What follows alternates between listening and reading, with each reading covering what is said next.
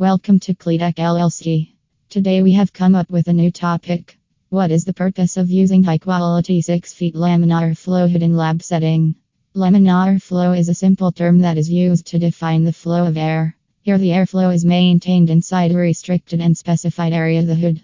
The most important feature of the flow hood is that it is designed to control the airflow direction and its velocity. The technique is widely used in clinical workbenches. These are the main types of safety cabinets that are used in any lab condition. The most common type of laminar flow hood is in the form of an enclosed cabinet. The enclosure will circulate the airflow within the specified area.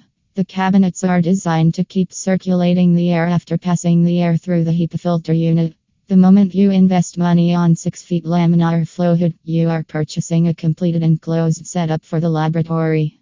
Why the laminar hood is so useful? The hood can be used as the workbenches in the lab conditions, as the cabinets are completely enclosed, so it will prevent the contamination and widespread of the toxins in the laboratory.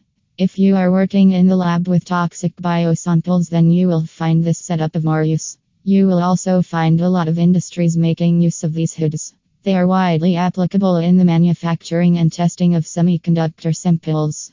You will also find wide applications of the hoods in the areas where handling of toxic and sensitive samples is performed. Get more information, visit w w w dot cleatech dot com.